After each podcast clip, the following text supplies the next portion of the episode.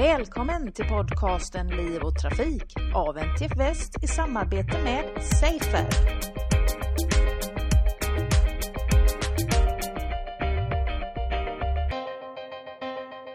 Liv och Trafikpodden träffar idag Asra Habibovic som är seniorforskare vid eh, Victoria ICT. Välkommen till podden. Tack. Vi ska idag prata om ett kärt ämne som vi har pratat om några gånger tidigare och det är automatiserade fordon. Och du ska få berätta om din forskning om kooperativa system, vad det nu kan vara för något. Eh, och så vill vi gärna veta lite grann, vad är Victoria ICT för någonting? Mm. Victoria Swedish ICT är då ett eh, forskningsinstitut eh, här i Göteborg på Lindholmen. Vi, vi har några kollegor som sitter även i andra städer. Eh, vi driver forskning inom eh, hållbara transporter, mm. sustainable transport. Eh, jobbar eh, inom olika områden som relaterar till hållbara transporter. Eh, delvis eh, eldrivna fordon men också i min grupp som heter då kooperativa system. Där jobbar vi med eh, uppkopplade fordon delvis, eh, hur fordon kan dela information mellan varandra och mellan infrastrukturen. Men sen också hur människor kan eh, samverka med fordon. Så det är lite blandat, olika typer av samverkan och interaktion som vi sysslar med i min grupp. Ni är knutna till Safer.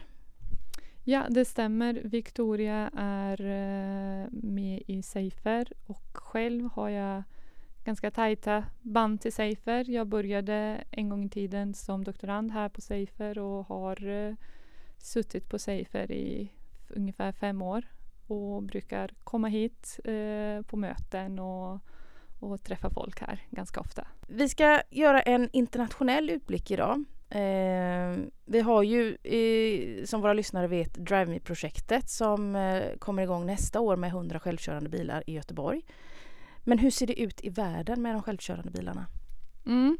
Ja, det är mycket som pågår eh, i världen inom området. Eh, många länder vill vara ledande inom området. Det kan man höra ganska ofta att alla vill vara med, alla vill vara bra, alla vill eh, synas och göra bra ifrån sig. Det pågår mycket forskning om det här, eh, bland annat i USA men också i andra delar av Europa och även i Asien, i Singapore och Japan. Eh, det är lite blandat fokus i de här länderna. Eh, vissa, eh, framförallt traditionella fordonstillverkare som Volvo, Ford eh, och liknande, de har inriktat sig på delvis automatiserade fordon. Man tror på att automationen eh, ska ske eh, successivt. Eh, först ska vi ha fordon som är lite automatiserade och så ökar vi graden av automation. Medan eh, så det finns andra aktörer, bland annat Google i USA som har eh, lite annorlunda vision om det här. Eh, de tror att eh, helt självkörande fordon är något som vi ska eh, ha på en gång och det är det de jobbar efter. Google är inte ensamma om det här. Det finns eh, fler aktörer. Eh, I Storbritannien kommer man exempelvis eh, göra en hel del tester med små helt självkörande fordon i låga hastigheter som ska eh, transportera folk eh, korta avstånd. Det som är, känns som last mile, sista milen. Men varför har man den här skillnaden i angreppssätt? Varför är Sverige inte lika inriktade mot eh, självkörande helt direkt? Eh, ja, det är en svår eh, fråga att besvara men eh, mycket har med tekniken att göra. Att eh, vår teknik eh, behöver utvecklas stegvis. Den är inte redo helt enkelt för det, eh, att ha helt självkörande fordon ställer väldigt höga krav på tekniken och allt som har med systemsäkerhet att göra. Eh, men sen kan det handla också om eh, acceptans. Folk måste vänja sig vid automation och eh, att ha börja med delvis automatiserade fordon eh, kan vara ett sätt att, ja, att eh, sprida kunskap om det här. Och vi har ju redan idag har vi faktiskt eh, fordon som kan bromsa och göra vissa saker, styra och göra eh, ja, inom vissa begränsningar liksom, så kan de eh, sköta sig själva och folk börjar bli van vid det här. Vad, är, vad, vad, tänker man sig i England och USA då blir vinsterna med det helt självkörande fordonet och att få fram det så fort som möjligt? Eh, mycket handlar om att öka mobilitet, framförallt för eh, eh, äldre och folk med, som har svårt att ha egna bilar, ha egna körkort. Eh, för har man helt självkörande fordon då öppnar det nya möjligheter exempelvis för äldre som eh, får inte köra vanlig bil längre. Eh, men sen finns det mycket med energibesparingar. Det är de stora vinster som man gör med automatiserade fordon. Och hur långt har man kommit med exempelvis Google Car? Kan den köra helt automatiskt idag? Ja, det vet jag faktiskt inte, men eh, det påstår de i alla fall. Men eh, de har inte kunnat testa helt självkörande, alltså utan någon förare bakom ratten på grund av eh, lagkrav i bland annat i Kalifornien. Så nu gör de tester med ratt och pedaler i bilen. Men eh, när bilen kör så kör den själv. Men det finns någon säkerhetslina där i förarsätet. Det är en sån vanlig fundering som jag tror eh, många har. Kommer vi inte behöva körkort sen eller kommer det vara rimligt att frånta föraren ansvaret för framförandet av bilen? Vad, vad vet vi om det här idag, hur det kommer se ut i framtiden? Ja, det pågår eh, många diskussioner kring det och eh, det är lite eh, splittrat där. Men eh, så länge vi har delvis automatiserade fordon så måste vi ha körkort. Men man kan undra om vad är det för krav som man ska ställa uh, för att kunna ta körkort. Ska, det vara, ska körkortsutbildningen se ut så som den gör idag? Eller behöver vi anpassa den? Uh, men sen om man eh, pratar om helt självkörande fordon så finns det inget behov där för körkort. Det kommer inte finnas något som heter förare. Eh, men det är viktigt att komma ihåg att, eh, att, det, att det blir en övergångsperiod. Alltså även eh, slutmålet är såklart att vi ska ha helt självkörande fordon, alltså att hela fordonsflottan ska vara självkörande. Men vägen dit är lång och under den här perioden kommer vi nog ha någon form av körkort och körkortsutbildning. En risk som, eh, jag vet inte om det är fler som känner igen sig här, men jag kan uppleva själv om man kör automat vanligtvis och sen råkar köra manuellt någon gång, att det är lätt att glömma av vilken bil det är man, eh, man kör för tillfället och att den har olika då system som hjälper en. Är det en risk som du ser? Eh, om du får spekulera lite grann, att man, om man använder sig av olika bilar, att man riskerar att blanda ihop vilken hjälp och assistans man får av bilen? Jo, men det, det är absolut en risk att ha Eh, visst, många säger att vi skriver eh, manual hur de här systemen ska användas, men det är vem läser manual, speciellt om de är väldigt tjocka. Så lösningen är att ha väldigt tydliga gränssnitt, att, eh, att det blir väldigt tydligt för mig som förare vad jag har för bil och vad den har för eh, begränsningar kan man säga. Så ja.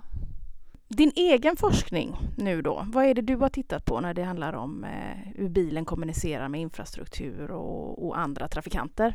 Mm. Eh, ja, som, som jag sa där i början så tittar vi en hel del på kommunikation, ren kommunikation mellan fordon och mellan fordon och infrastrukturen. Eh, där tittar vi på exempelvis hur man kan dela information mellan fordon så att de eh, förstår vad den andra bilen är på väg att göra.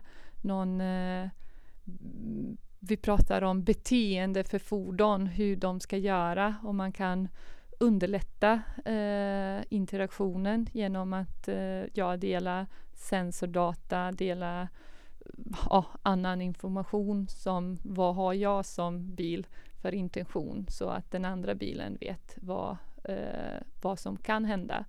Det är en bit och sen tittar vi också på det här med eh, mänskliga aspekter. Eh, när vi har delvis automatiserade fordon så har vi en förare kvar i bilen. Hur säkerställer vi då en säker och bra upplevelse i den här, i den här delvis automatiserade bilen? Och det är något vi tittat på. Ett exempel på projekt eh, som jag själv är involverad i, AIMIT, det gör vi eh, det är ett samarbetsprojekt mellan eh, Victoria, Volvo Cars, Semcon och Chalmers. Och där har vi tittat eh, på om man kan möjliggöra för föraren att påverka eh, beslut som den automatiserade bilen tar. Ehm, ett exempel kan vara då att bilen kör i automatiserat läge på en motorväg och så märker man att bilen kört efter en eh, lastbil ett bra tag. Och jag som förare slash passagerare i den här bilen tröttnar på att se den här lastbilen och då kan jag eh, ge input till bilen, eh, kör om och bilen kommer att eh, kolla om det är säkert och möjligt att göra omkörning. Och, på det viset så vill vi eh, möjliggöra föraren att eh, eh, påverka besluten utan att behöva ta över kontrollen helt och hållet från bilen.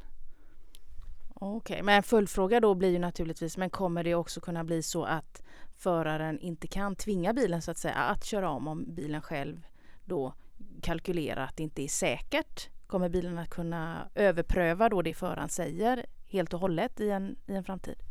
Ja, men det, det är vår tanke att det här ska bara vara någon slags önskemål.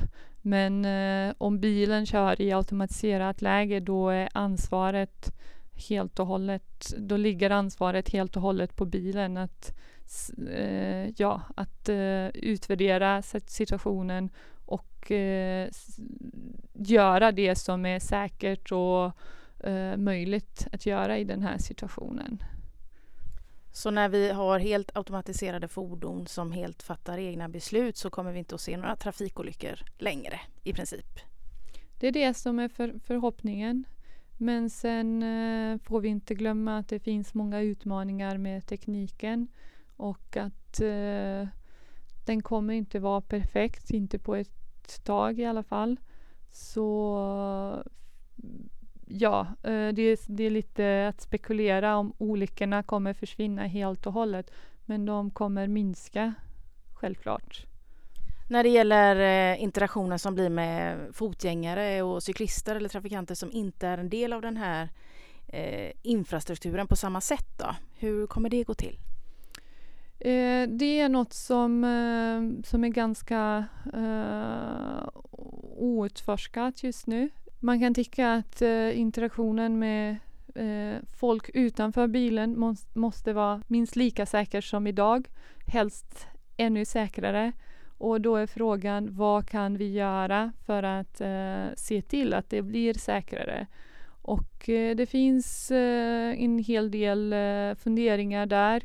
Eh, vi har eh, ett pågående projekt som handlar just om det här, hur fotgängare och eh, cyklister ska samverka med automatiserade fordon. Behöver de någon extra stöd för att förstå vad den eh, automatiserade bilen är på väg att göra? Eller kommer det bli en eh, självklarhet? Det, det vet vi inte. Det är pågående forskning just nu. Men när bilar kommunicerar med varandra, det som vi eh, kommer undvika exempelvis, det kan vara då att man eh, blir varnad för en trafikstockning eller kan du ge några exempel konkret vad bilar kan berätta för varandra? Ja men trafikstockning det är typisk information att, eh, att det kan eh, att bilar kan bli informerade om problem i trafiken mycket tidigare. Så fort en eller två bilar ser att det kö eller att det skett en olycka eller vad som helst så kan de skicka information till andra bilar om, i omgivningen så att de kan exempelvis välja en annan väg för att slippa stå där i kön. Ett annat exempel är att eh, man kan eh, dela information om eh, väglag, om det är halt. Om en bil upptäcker att det är halt så kan den informera andra bilar så att de kan ja, antingen välja en annan väg eller förbereda sig på eh, att de kan eh, komma till en eh, väldigt hal väg. Då. Eh, andra exempel kan vara då att eh, att den här uppkopplade bilen då, eh, bilen som kan kommunicera, skickar information till SOS om det inträffat en olycka eller om det är ja, information om hur många, trafikan, eh, hur många passagerare som finns i bilen och så vidare. Eller om det kommer en ambulans, ambulansen kan skicka förfrågan till bilar att flytta på sig så att ambulansen kan komma, eh, ja, komma igenom snabbare. Så det finns många exempel eh, och som skulle kunna adressera många av eh, problem som vi har idag. Om du skulle berätta om någon eh, specifik utmaning som du ser framför dig i ditt arbete just nu. Vad är det som eh, är på gång? Vill du dela med dig av någonting? Eh, ja, det finns eh, såklart många utmaningar och mycket att forska på. Men det man eh, hoppas är att eh, vi ska lösa de här problemen som vi eh, sett hittills så att man eh, lättare kan implementera tekniken och att vi faktiskt får ut eh, automatiserade fordon i trafiken. Och de här problemen, eh, du kanske har nämnt något redan, men eh, vad är det som är de största problemen? Ja, det är just om man pratar om delvis automatiserade fordon så är det såklart den här interaktionen mellan föraren och fordonet. Men sen eh, det vi pratade om eh, alldeles nyss också, eh, interaktionen utåt, alltså interaktionen mellan automatiserade fordon och fotgängare och cyklister. Eh, sen handlar det också mycket om att, att få folk att acceptera det här. att delvis att tekniken ska vara bra men också finns det många andra faktorer som påverkar då tackar vi så jättemycket Astra för att vi fick eh, ta en pratstund med dig. Tack själv. Det var allt från Liv och Trafik för denna gång. Jag heter Angela Elvård och tack för att ni har lyssnat.